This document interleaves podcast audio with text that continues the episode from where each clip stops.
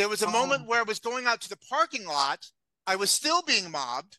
My Yeah. friends actually said, "Hey, let's open up the sunroof and stick you out of it and wave to people." Uh, Oh, as they're going to the parking lot, and there were people going, "Hey, there's Eugene! There's Eugene!" Oh, la, God. la." And uh, I, I, I mean, I, I felt like a celebrity. Now it helped that that whole thing did help in the end because as one who won nothing on the show, uh, the the fact that I got that kind of attention and I think I I entertained and and and maybe impacted people's lives a little bit or at least just for that evening. Um, I I I- really needed the encouragement uh, from from the crowd and from the audience and from my friends, and it was it was a beautiful thing. Again,